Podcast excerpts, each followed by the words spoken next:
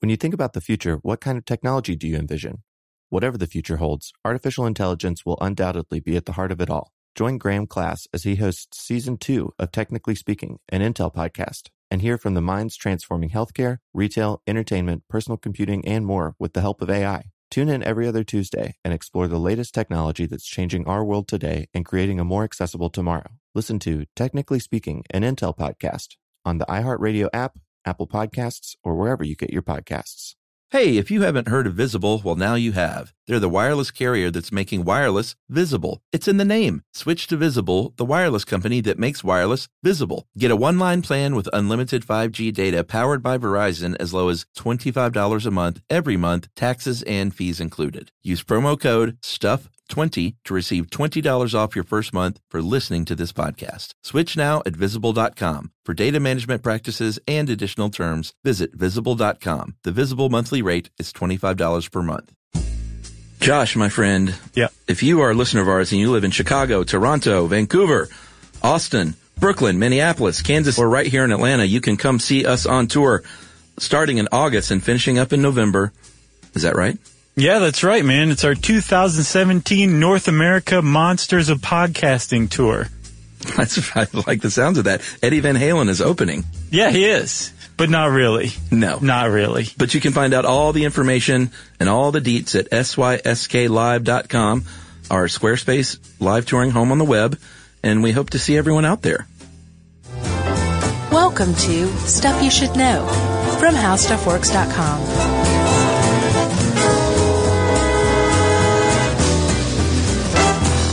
Hey, and welcome to the podcast. I'm Josh Clark. There's Charles W. Chuck Bryant. There's guest producer Noel. This is Stuff You Should Know. I hate ketchup. Do you really? Yeah. Really? Yeah. Do you like tomato sauce? Like pasta? Sure. Love it. Do you like tomato soup? Uh, don't love it. I'll, I'll choke it down though. So I'm starting to see a spectrum emerge here. Oh yeah. I don't, I don't go for raw tomato much. Well, Love cooked pasta sauce, yeah. but I'm a mayonnaise guy at heart. So if we're talking condiments, You know, one thing about the uh, the Dorito effect that it kind of ruined me a little bit on food. Like I'll be like, "Oh, this is a good tomato," and then some part of my brain's like, "Yeah, well, it's not a 1940s tomato. You don't know what a good tomato is." Oh, what do you mean? You like, know? like a Jersey tomato versus a, you know, just some other stupid tomato? no, supposedly, like uh, just the pro- uh, agricultural production in the U.S. is so homogenized now that Oh, like we've lost all these great heirloom varieties of gotcha. especially tomato and the stuff that, that most people get that are tomatoes are just no they're no good compared to how they used to be. Oh, you hit up a farmer's market. Sure. But even still, Grow that junk yourself. right, there you go. Or build a time machine, take the way back machine and get some Yeah, tomatoes. we got that at our disposal. What's your what's your problem? I'm just cheap. I don't like to spend it on the Oh, the gas. gas. Yeah. Yeah. Well, that's funny, Chuck, that you like mayonnaise because did you know, did you know before this, I should say, that the number one condiment for sales wise uh, in the United States is mayonnaise? I did not know that, and when I saw that, uh, that surprised me. A, and it surprised me. B, that it was that much more Yeah. than ketchup. I figured ketchup would be far and away the winner because I always feel like the ultimate weirdo for not liking ketchup. So what is it about ketchup you don't like? Uh, the taste. Oh, okay. that's a pretty good reason not to like it. I'm not wild about vinegar based things. Oh, yeah. I do like balsamic vinegar, but a lot of the other vinegars I'm not crazy about. That's one of the reasons I don't like pickled things. Right. But, uh, so vinegar based things, um, it's really sweet. Um, then I don't love uh, sweet condiments. hmm Um, Have you ever had curry ketchup? no, I don't, I don't eat ketchup. Oh, I see. Uh, and then the, the, when I was a kid, I can't lie, it probably grossed me out a little bit, uh, because I, the, the, You caught your mom bathing in it? yeah, that was it. Oh my God. oh, that's disturbing. Um, the, the, the blood thing, you know, I probably thought, you know, it grossed me out because we would use it as blood for play acting and things. Yeah. So yeah, Oh. just mm, not into it. Those are some solid reasons to not like ketchup. Plus, I don't know if people would probably argue that ketchup and mayonnaise are great together, but um, once you're on the mayo train, to mix up another condiment with it just doesn't make sense to me. I uh, I don't I don't discriminate. I'll, I I like most, if not all, condiments. So like ketchup, mayo, and mustard on a burger is good to you. Yes, yeah. Oh, I can't. I- It's not like I can't eat it without it. Like I've actually found um, I can eat burgers without ketchup now. So I'm a grown up, but I do like a little bit of ketchup on there, a little bit of mustard, and then yes, definitely mayo.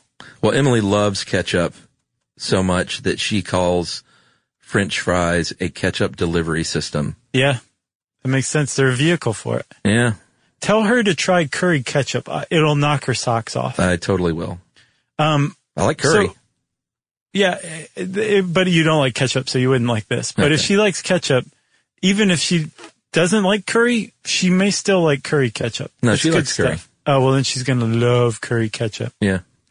So mayonnaise is the number one condiment in the United States. It's a big surprise, which must mean ketchup is number two.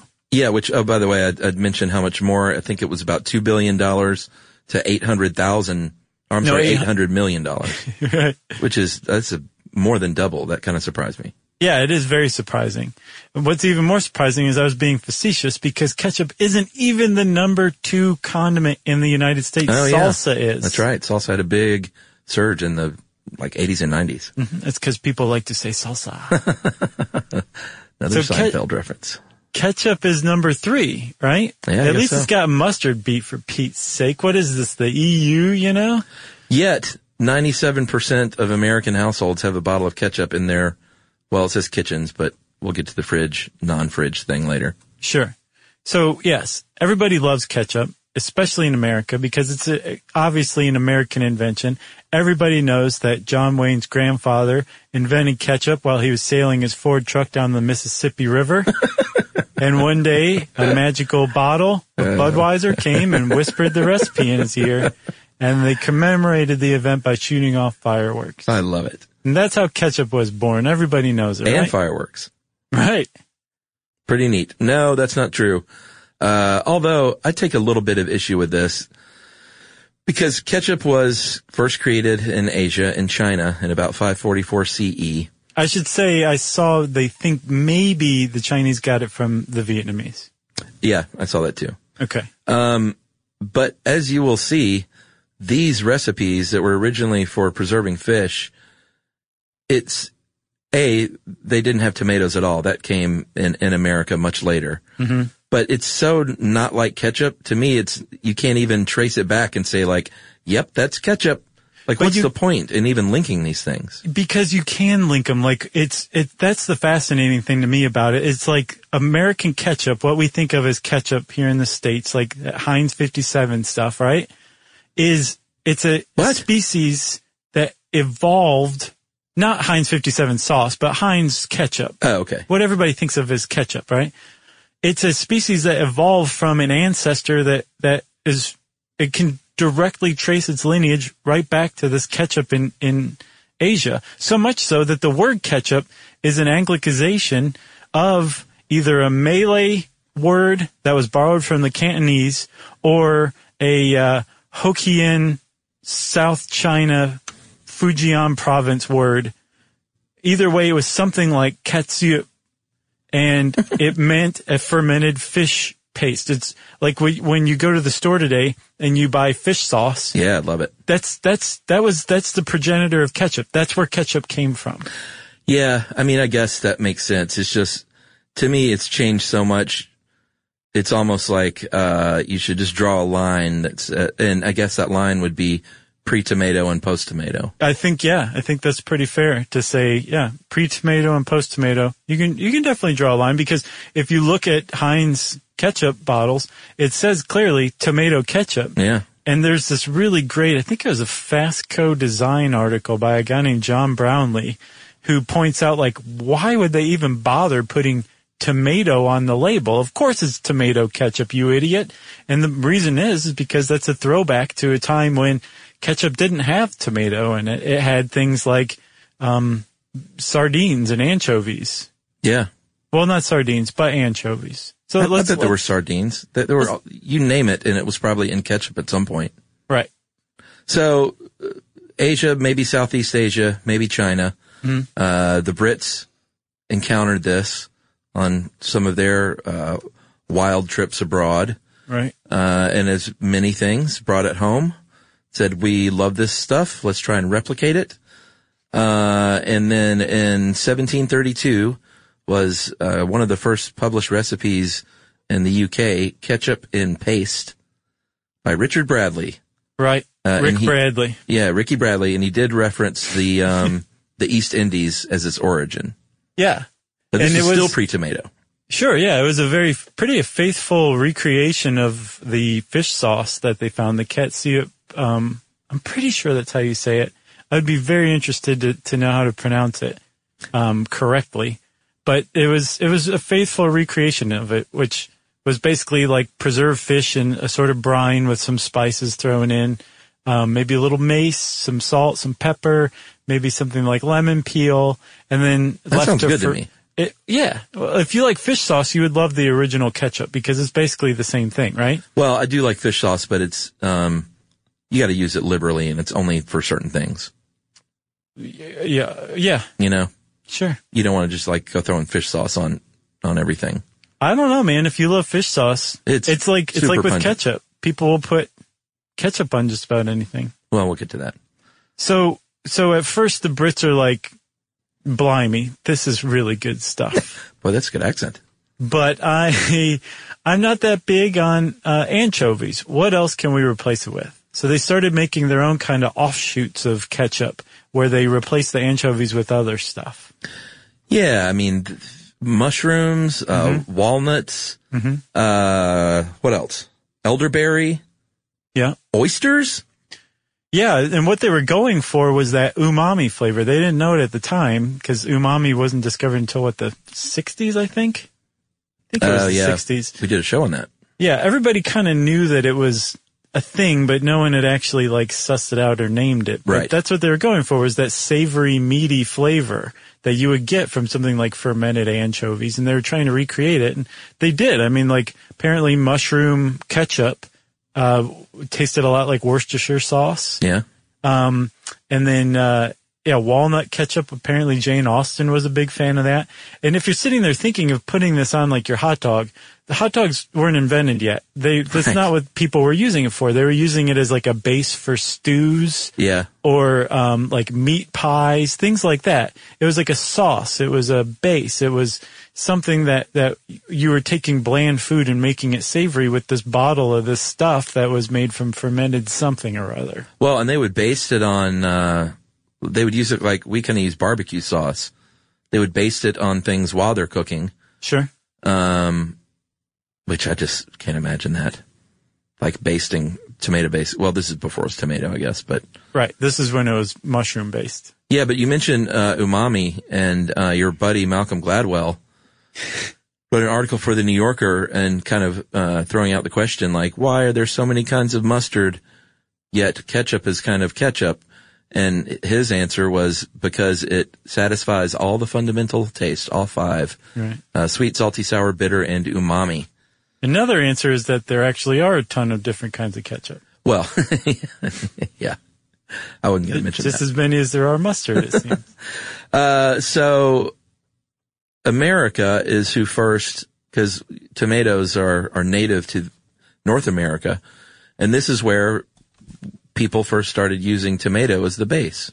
yeah, but Chuck, it took a really long circuitous route to get to that point. And the reason why is in America, people were making ketchup, but they were still doing things like using walnuts and using mushrooms and oysters as the base of it, right? Yeah. they still weren't using tomatoes, even though tomatoes were everywhere. And that was because the Europeans and um, uh, American colonists or European colonists considered tomatoes poisonous. Yeah. So they didn't eat tomatoes. Dummies. They, I think they used them as like ornamental plants or something like that. Oy. Finally, some people started to like try them and tried to convince other people. And then they went through a little period where they were considered medicine. And then finally, somebody started adding them to, to ketchup. And the first tomato ketchup recipe appears in an American cookbook, depending on who you ask, either in 1812 or 1801. Yeah, the 1812 one. Uh, well, yeah, I, that's the one I found was 1812, but it it still didn't really really take off until post Civil War.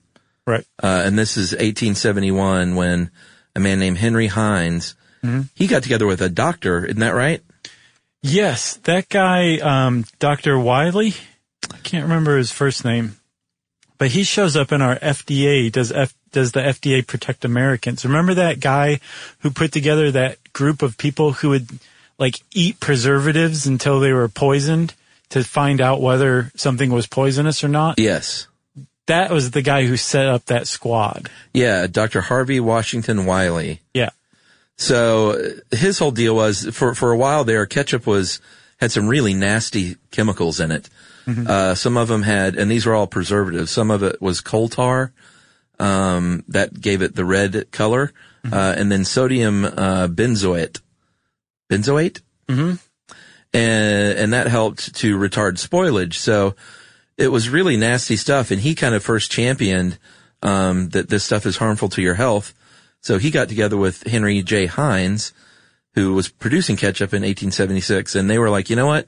If you use really good, because at the time the ketchup they were making was from like scraps of tomatoes Right. that were kind of kind of like junk tomatoes, Right. and they said, you know, what? if you use good ripe red tomatoes as your base, uh, it has a natural preservative in it called pectin. Um, and it really, you know, we got to ramp up the vinegar, uh, cause that'll help out with the spoilage. And all of a sudden we don't need to use chemicals anymore. Right, which was a huge breakthrough. And the, the reason why there are so many preservatives in ketchup was because tomatoes have a pretty short growing season. It's like um, mid August to mid October.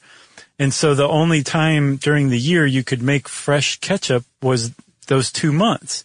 And you couldn't make a year's worth of ketchup. Like by this time, people were buying millions of bottles of ketchup in America alone a year, right? So you couldn't make all that in two months. So you had to preserve the pulp. But they, they took terrible standards and practices to preserving. So when you opened up that tub of pulp, you know, come July, Good band name. to make some to make some some new ketchup. It was totally spoiled, ridden with bacteria. It was very dangerous stuff to begin with, and that was the basis that they used to start with. Yeah. So it was really bad stuff. And when Heinz created this preservative-free version of ketchup, it was a huge, huge breakthrough. Yeah. And, uh, way back in 1890, he even created that iconic octagonal ketchup bottle Yeah. that you cannot buy in stores anymore, as far as I know.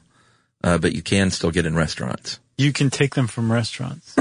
Just leave an extra good tip. All right, so let's take a break here and we'll get back and talk about this foul condiment right after this.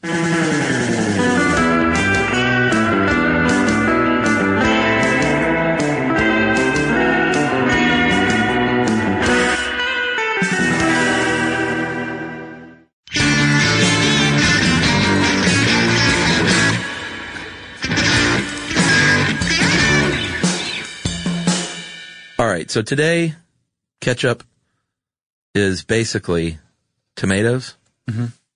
salt, Yeah. vinegar, Okay. onion powder, More. some spice, Yeah.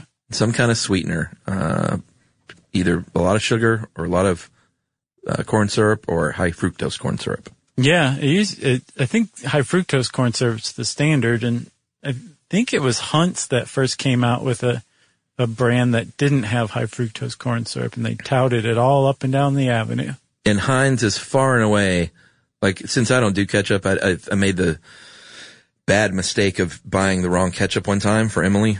what you what kind did you get? I think it was Hunt's, Oh yeah, and you know she was like, no, no, no, no, no.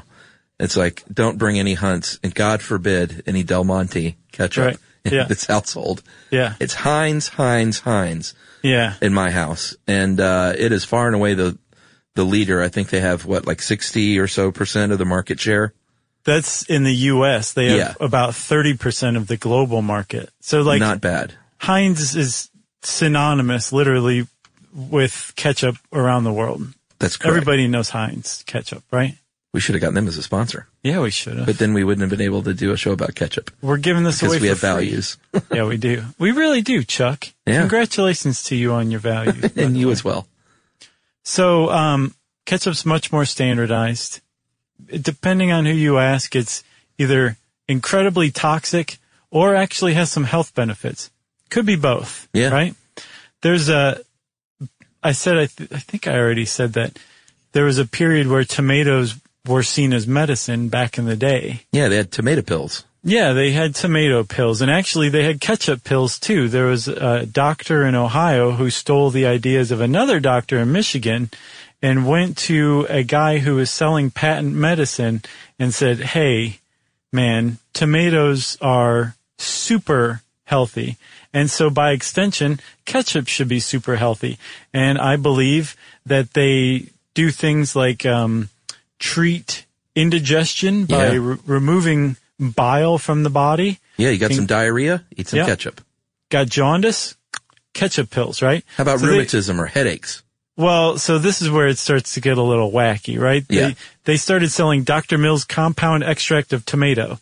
And they were successful. This was back in 1835, and they were successful. And a, a bunch of imitators came on the market, and um, all of a sudden, it was not so so great any longer. Well, no, because a lot of them didn't even have tomatoes in them. They were fraudulent ketchup pills Uh, when- or they were laxatives. acting as laxatives. And so that caused the great tomato pill market crash Right. of 1840. But today we're much smarter, and rather than ketchup pills, we take tomato pills, also known as lycopene supplements. Yeah, because lycopene is, that's the good stuff that you're looking for that uh, has been shown to uh, help cancer patients specifically. I think the one that they've actually proven is prostate cancer, right?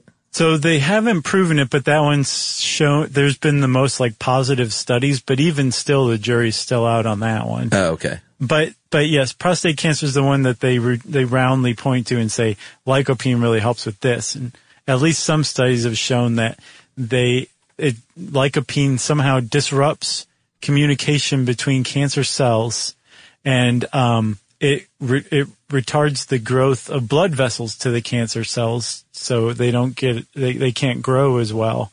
And apparently the body produces lycopene naturally, but also readily absorbs and uses it too. And one of the great sources of lycopene is tomatoes. Right. Lycopene gives tomatoes, among other things, its red color.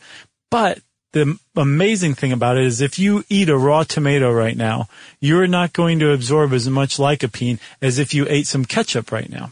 Yeah, it's got to be cooked. Yeah, it releases the lycopene or it makes it more readily available to the human body, we should say.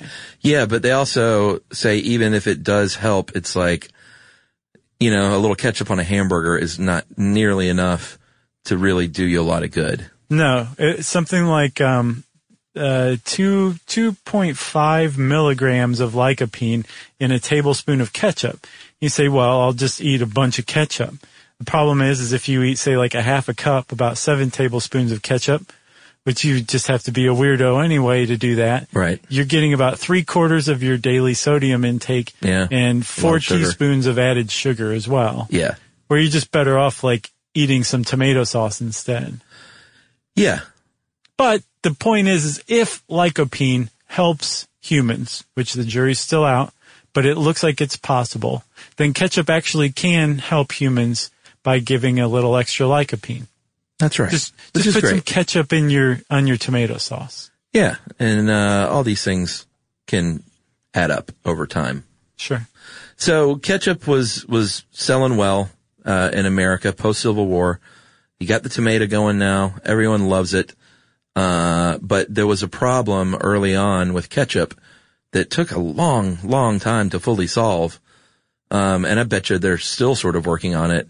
Is that ketchup? Anyone who grew up in the 70s and 80s and loved ketchup at a diner would have a hard time getting the ketchup out of that glass bottle Yeah, I love and there this were stuff. there were all kinds of tricks. I remember one of them was that if you tapped on the the 57 and the, on the label, was that it? Yep. That it would come out better. Yeah, that's true. Then you had the the jackass who would just smash the bottom of it until ketchup would shoot out all across the table. That works, but not well. Uh, or the, the more sheepish person at the diner might stick a butter knife in there It'd be like, die, ketchup. and coax, and coax it out. And the reason all this is happening, uh, is because ketchup, and this is a good little dinner party factoid, uh, is a non-Newtonian fluid. So if you ever change your oil or, or even pour water out of a cup, you will notice that it all pours out at the same rate. It has a single viscosity. It's a Newtonian fluid. Right. Newton's like, hmm, those are great. uh, ketchup, it can start to come out very slowly, and then all of a sudden it starts picking up steam and coming out of that bottle, and that's when you know you're really cooking. Uh, that's has different external forces acting upon it to either increase or decrease that viscosity. Right. So it has multiple viscosities, which makes it a non-Newtonian fluid, right? Yep. And when you when you put force on it, specifically shear force, it changes the vi- the viscosity. It actually decreases the viscosity of the ketchup, which increases the flow rate, which means it comes out of the bottle faster. And one of the ways that you can introduce shear force, S H E A R, um, is to tap on the bottle Yes. that concussive force uh, looses or changes the viscosity and the ketchup flows more quickly. So it actually is true. So there was They- something to that then. Yeah, that tapping on that embossed 57, the the one that was like embossed on the bottle, Yeah. that's that's the perfect spot to tap because if you hit it with the heel of your palm onto the rear of the bottle, if you hit it north, spank it on the bottom? if you right, if you do that lightly, all you're doing is is reducing the viscosity of the ketchup right in the rear, Yeah. but the stuff toward the neck of the bottle that you're trying to get out, it remains highly viscous, right? if you tap toward the neck of the bottle, you're going to reduce the viscosity of the ketchup that's up there in front and it'll start to slide out. If you hit that thing on the bottom hard enough that you change the viscosity of all the ketchup inside, yeah, it's going to come shooting out and you're going to look like an idiot. All your friends are going to laugh at you and you'll die alone. That's right. So they had a problem with this and they thought in 1968, what about ketchup packets? This kind of solves that problem because you can squeeze it out. Uh, and they said, yeah, that's kind of neat. It might do well for restaurants, but no one's going to have a, a Ziploc bag full of ketchup packets in their fridge unless you're my mom and they're from like eight different fast food restaurants Sure. uh, God bless her. Um, so that you know those are still around, but it finally it, it took till 1983 to come up with the plastic squeeze bottle, which still didn't fully work. Um, because as this our own article points out, they made funny farting noises, which I Yeah. guess is unseemly at a dinner table. Sure. Uh, and then that what the industry insiders call serum, Yeah. that that thin, watery, kind of gross stuff that nobody wants on their their hamburger or hot dog. Ketchup juice. Yeah, toward the end, that serum comes out, and nobody wants that. So those squeeze bottles weren't the ultimate solve. Yeah, it's just, it's basically just separated water separated from the ketchup solids. Yeah, And uh, there's As the number one audio company, iHeartMedia gives you access to all, every audience, live conversations, trusted influencers, and the insights and data you need to grow. iHeartMedia is your access company. Go to iHeartResults.com for more.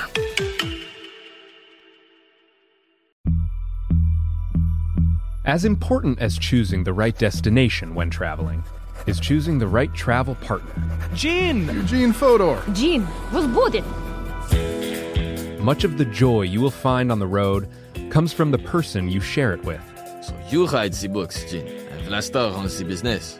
I understand now. It is a wise man who marries a wiser woman. But be careful and choose your travel partner well, because the worst trips result when two partners have two different agendas. I'm not stupid, Gene. Something is going on, and it's high time you tell me the truth. Freeze, Americano. Gene, run! So travel before it's too late.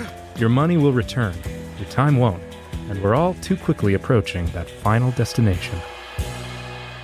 Listen to Fodor's Guide to Espionage on the iHeartRadio app, Apple Podcasts, or wherever you get your podcasts.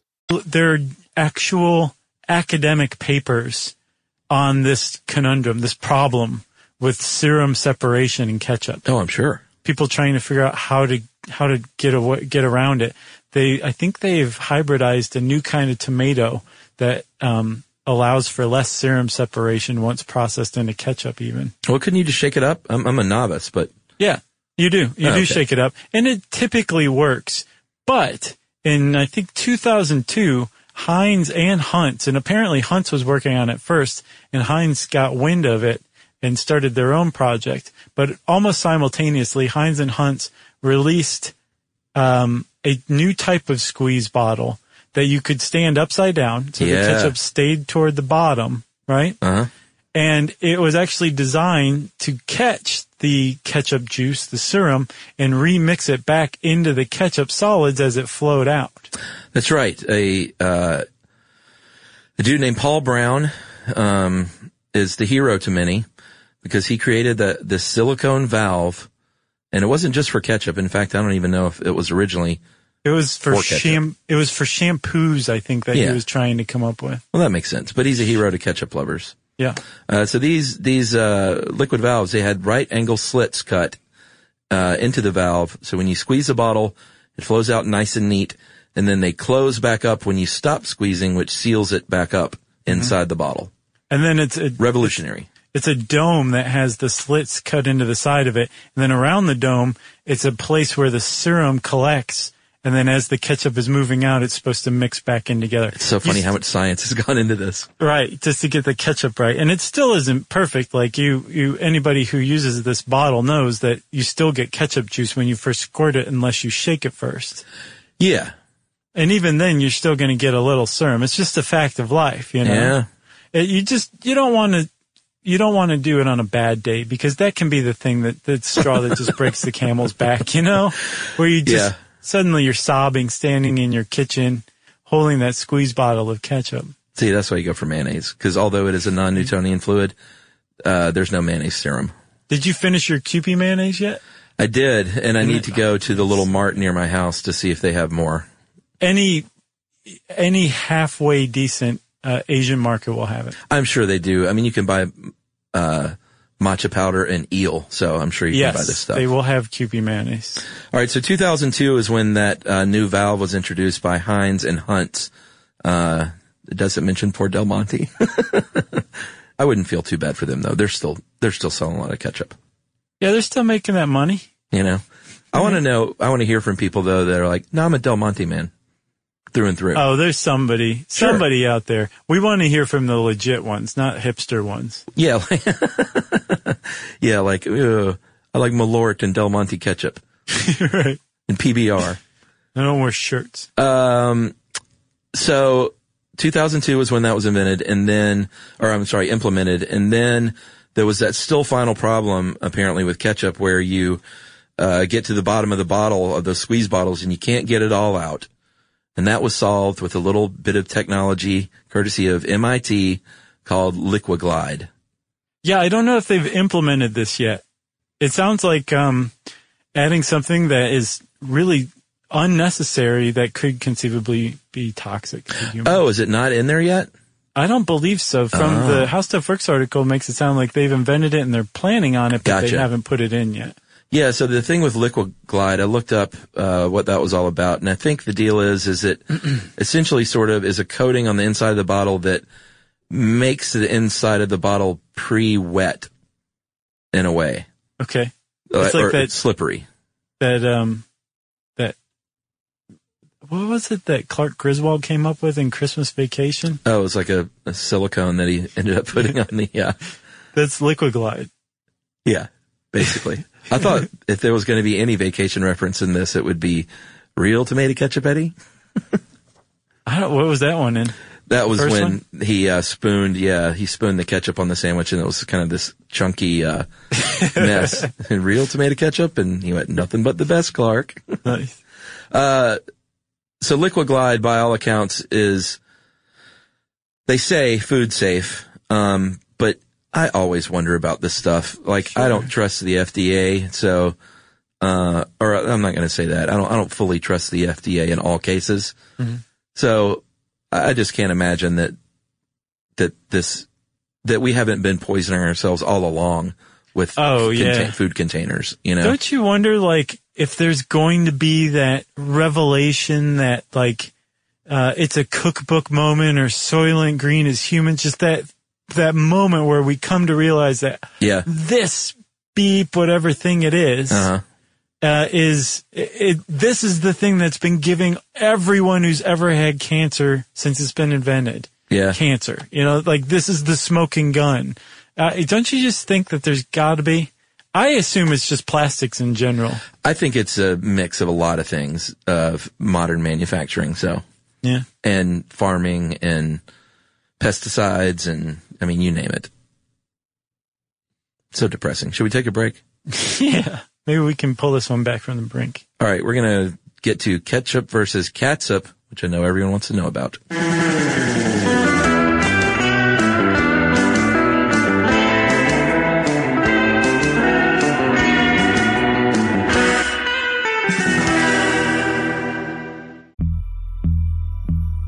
As important as choosing the right destination when traveling is choosing the right travel partner. Gene! Eugene Fodor. Gene was booted. Much of the joy you will find on the road comes from the person you share it with. You hide the books, Jin, and Vlastar runs the business. I understand now. Tis a wise man who marries a wiser woman. But be careful and choose your travel partner well, because the worst trips result when two partners have two different agendas. Get down! I'm not stupid, Gene. Something is going on, and it's high time you tell me the truth. Freeze, Americano! Gene, run! So travel before it's too late. Your money will return, your time won't, and we're all too quickly approaching that final destination. Listen to Fodor's Guide to Espionage on the iHeartRadio app, Apple Podcasts, or wherever you get your podcasts. I'm Tamika D. Mallory. And it's your boy, my son, the General. And we are your hosts of TMI. New year, new name, new energy, but. Same old us. And catch us every Wednesday on the Black Effect Network, breaking down social and civil rights issues, pop culture, and politics in hopes of pushing our culture forward to make the world a better place for generations to come. But that's not all. We will also have special guests to add their thoughts on the topics, as well as break down different political issues with local activists in their community. If you like to be informed and to expand your thoughts, listen to TMI on the Black Effect Podcast Network, iHeartRadio app, Apple Podcasts, or wherever you get your podcasts. That's right.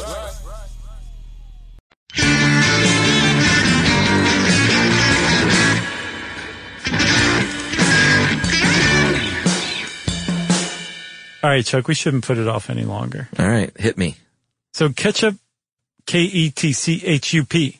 Yep. Versus catsup, C A T S U P. Weird. The How Stuff Works article, I didn't see, I didn't actually s- look, but I didn't see this anywhere else, is that they're pronounced the same. Correct. Have you ever heard that? So you, you've seen people say ketchup and you knew that in their mind they saw the word catsup. Yes. All right. I did not realize that. I always So thought it you was said ketchup or- catsup? Yes, but I always say ketchup. I say catsup like mockingly. Oh, okay. but I, I that's how I pronounce it, you know. Yeah. But apparently the they're both just bastardizations, anglicizations of whatever word ketchup originally comes from, either that Fujian um, word or the um, Malaysian word for for again that that anchovy fermented paste. And so I think Heinz used ketchup starting pretty early on, correct? Yes, so that's an interesting story, and you just basically told the whole thing. Oh, was that it? well, yeah, they came Heinz, even though they're like the global, the global leader in in uh, ketchup. They came to the market pretty late, like 30 years after ketchup was sold and mass produced in the U.S. Yeah. Heinz came along finally, and they wanted to distinguish themselves Oh, from right. their competitors. So they used ketchup, but ketchup wasn't a new word. It was the original word. If you look back at like some of those 18th century recipes, it's ketchup, E K-E-T-C-H-U-P. Right. And then apparently sometime in the 18th century, people started calling it catsup. And so that was the preferred term or Ah, spelling. Okay. And then Heinz distinguished themselves and brought ketchup spelling this the popularized spelling with a K back. And because they got market share, that became the norm. Exactly. And then so it was Del Monte who was the big outlier for years and years and years. Yeah, 1988 was when they finally said, "Ah, all right, no more catsup. Yeah. We're going with ketchup." Yep. And they did. They Uh, gave in. What about this other thing that I know a lot of people have argued over um, for generations is fridge or no fridge? So, I mean, it's got a lot of vinegar in it. It's supposedly, as far as Heinz is concerned, they say it's sh- it's shelf stable, Yes. meaning that even after you open it, it's got enough stuff in it that it's going to stay fine Right. outside of the fridge. But they still recommend keeping it in the fridge. Yeah, they say, and this is direct quote from Heinz, whoever the the latest Heinz heir is. I think it's John Kerry. Oh, right. Wasn't that? Wasn't his wife the Heinz heir? Yeah, Harris? Teresa. Teresa Heinz. Right. Yeah. So John Kerry says, because of its natural acidity, it's shelf stable. However, its stability after opening can be affected by storage conditions. So we recommend, like any processed food, it be refrigerated after opening. So in other words, if you live in Yuma, Arizona, you might not want to keep your ketchup in, and you don't have air conditioning. You might not want to keep your ketchup on the table. But you probably could if you really wanted to. But if you lived in Southern California, where the breeze is always cool and the air is always clean, Mhm. then yes, then you might want to, you know, you could put it on your table and you'd probably be fine. Yeah, and again, it's got like a number of different preservatives in it. It's got vinegar in it. It has sugar, which is a preservative. Uh, it has pectin, naturally found in tomatoes. It's a preservative. It's probably going to be fine, but But keep it in the fridge. I mean, why not? yeah, we don't listen to us. Unless you have like, if you don't have enough room in your fridge for the bottle of catsup, then you have too much uh, salsa and sriracha. Right. Sriracha. Sriracha. You hipster, you. Yeah, I know. Uh, sriracha is really good, actually. And in fact, that might as well get to that. There are sir, sriracha ketchups. Uh-huh. They're pretty popular these days because this article says millennials like their spice more than their parents. Uh, but depending on where you are in the world, uh, there are all flavors of ketchups and all ways to use ketchup, depending on where you are. Yeah, and I just want to say I love how that was put. Ca- Can't you see a hipster's parent Yeah. coming to them and be like, "What do you like more, your spice or me?" Yeah. I like my spice more than my parents. Well, you know, that's not what they meant, right? I know. Okay. But Um, let's let's take a tour around the world. I know what you were leading up to. I just had to double back to that. All right, let's go to uh, let's go to jolly old England or uh, maybe Venezuela even Okay. because apparently they like sweeter ketchup in those two places. Yeah, and in uh, the Philippines, they like sweet ketchup, but they like sweet ketchup that's ba- made from a banana base rather than a tomato base. But they're not crazy over there, so they dye it red, so it looks like tomato ketchup. Yeah, and we also should say that in England they might be more apt to reach for the HP sauce before the ketchup though. Right, the brown sauce, right? Yes, they love that stuff. Yeah, I think that's their number one condiment over there. HP sauce Uh huh. or do they just call it the brown sauce? They call it the the brown. The brown? No, wait, that's heroin. Big brown? No.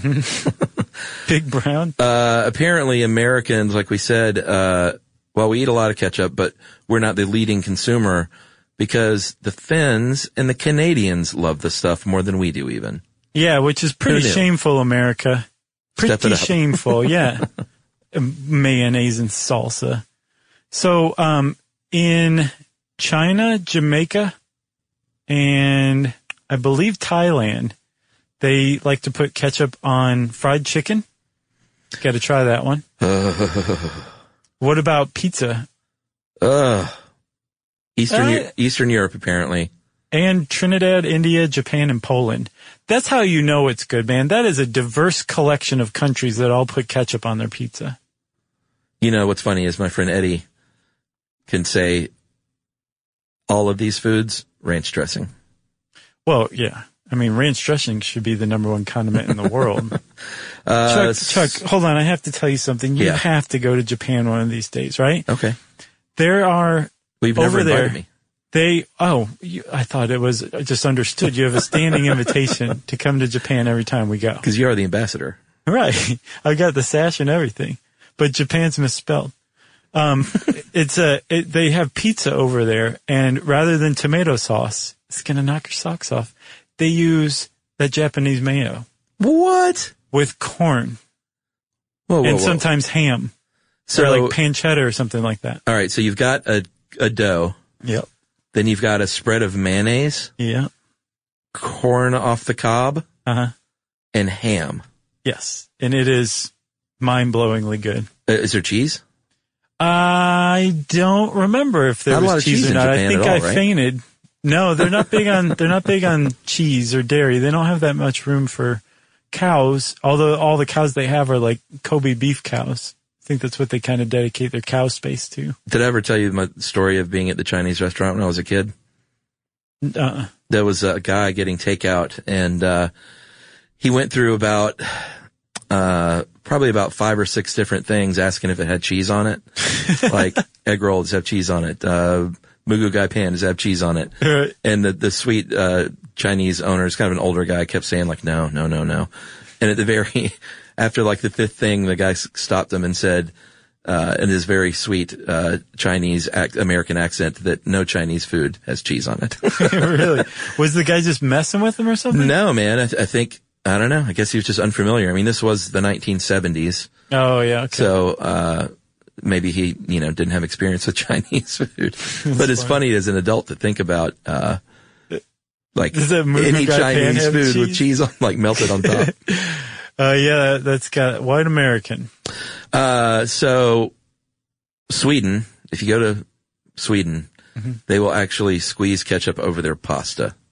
That's like um, honey boo boo.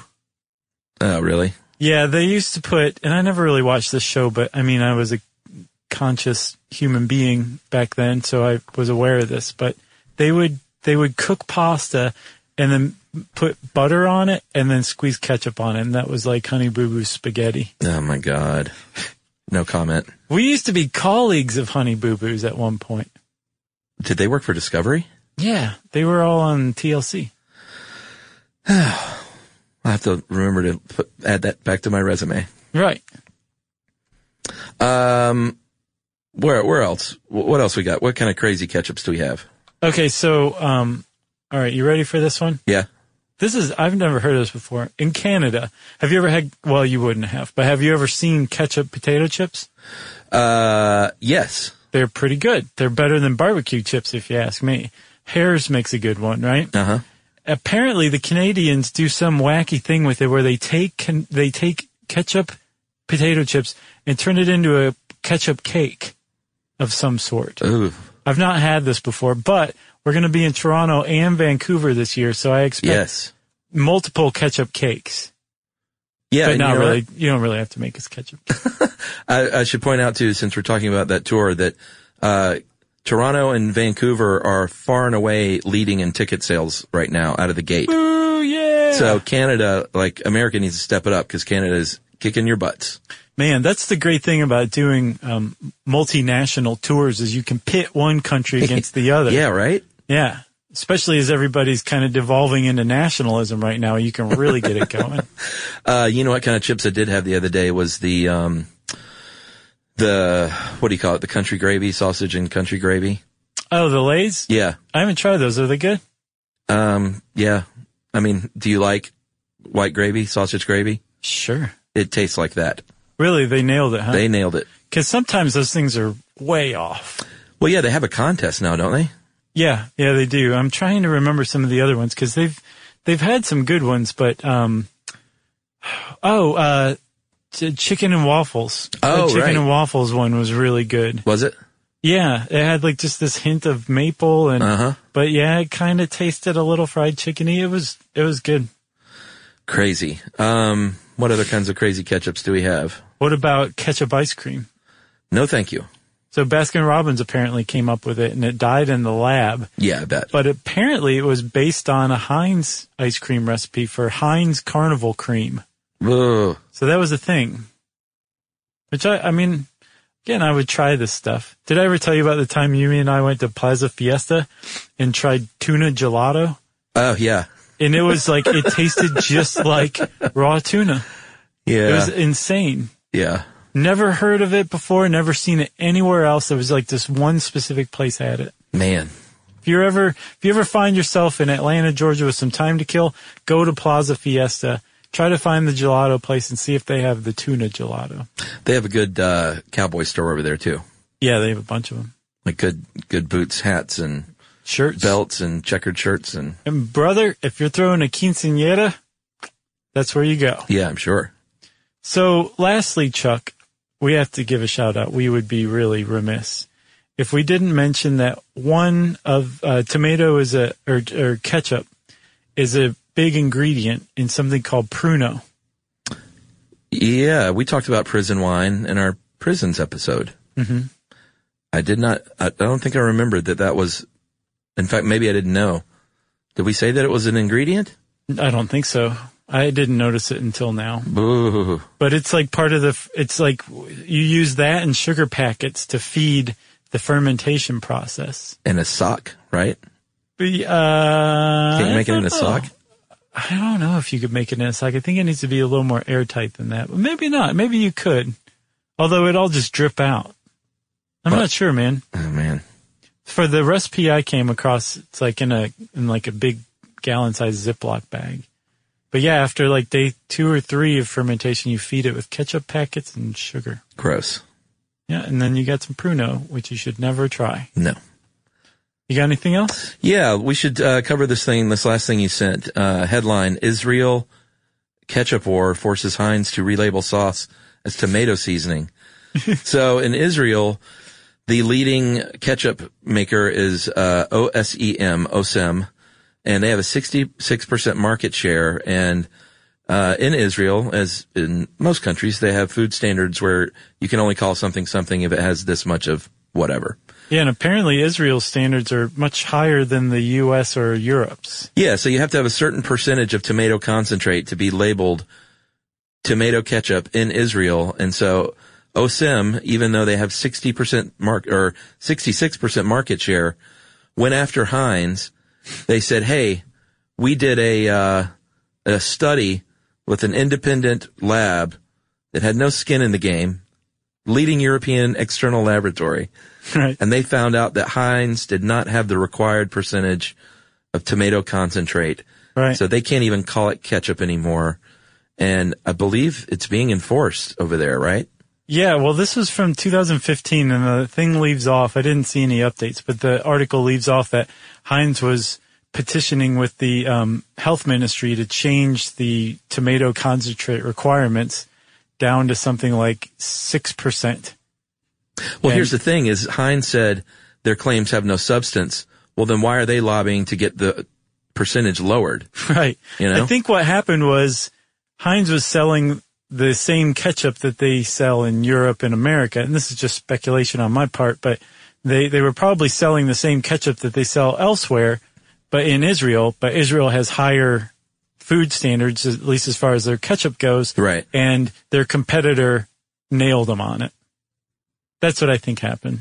But Okay. yeah, they can't on the label. th- They can call it ketchup in English, but they can't call it ketchup in in Hebrew. Yeah, it has they to be can called only call it tomato seasoning. milk. Oh, it's pretty funny. It is. It's a funny world, Chuck. It is. And now ketchup is done.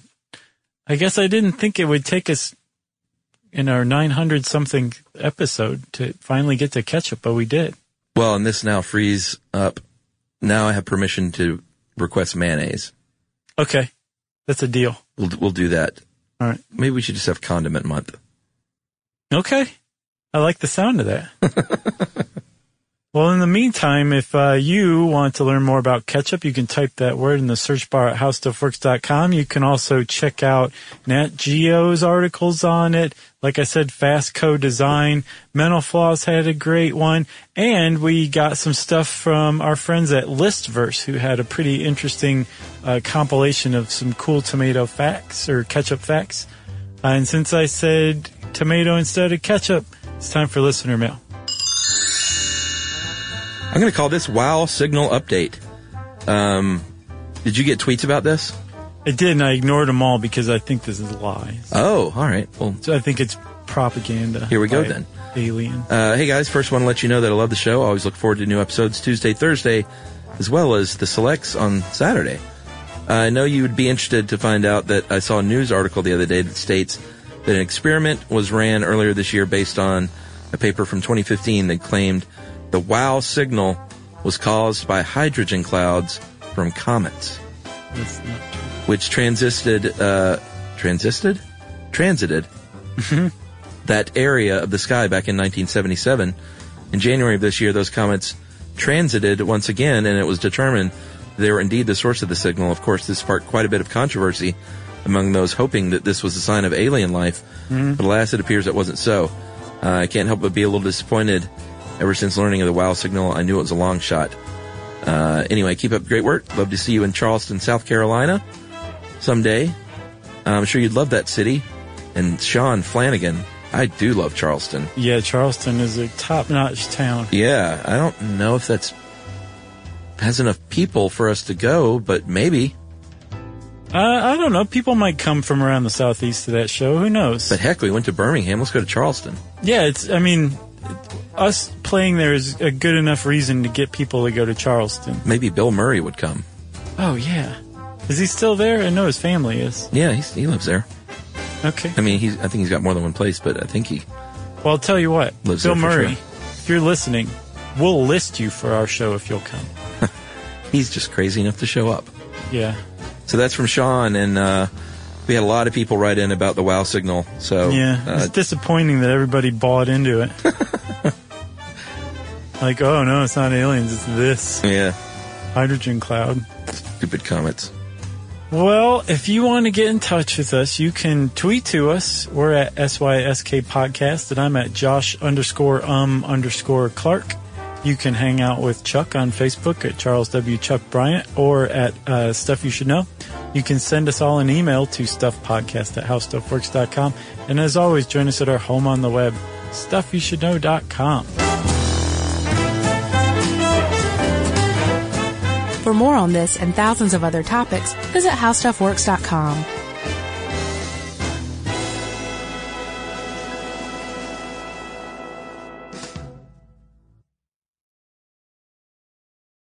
Hey, if you haven't heard of Visible, well, now you have. They're the wireless carrier that's making wireless visible. It's in the name. Switch to Visible, the wireless company that makes wireless visible. Get a one line plan with unlimited 5G data powered by Verizon as low as $25 a month every month, taxes and fees included. Use promo code STUFF20 to receive $20 off your first month for listening to this podcast. Switch now at visible.com. For data management practices and additional terms, visit visible.com. The visible monthly rate is $25 per month. Life in our modern age comes at you pretty fast, which makes our time away especially valuable. When I take time to relax, I like to get far from my everyday life, immerse myself in natural beauty, and have unique experiences. But you don't have to leave the US to experience tropical rainforests and islands filled with adventure, warm culture, and national treasures. Visit Puerto Rico, an island with a vibrant spirit that will sweep you away. Because when you visit, you don't become part of the island, it becomes part of you. In Puerto Rico, you can forget where you came from and embrace where you are. Puerto Rico, where visits end but stories last forever. No passport required for U.S. citizens and permanent residents. Learn more and plan your trip at discoverpuertorico.com.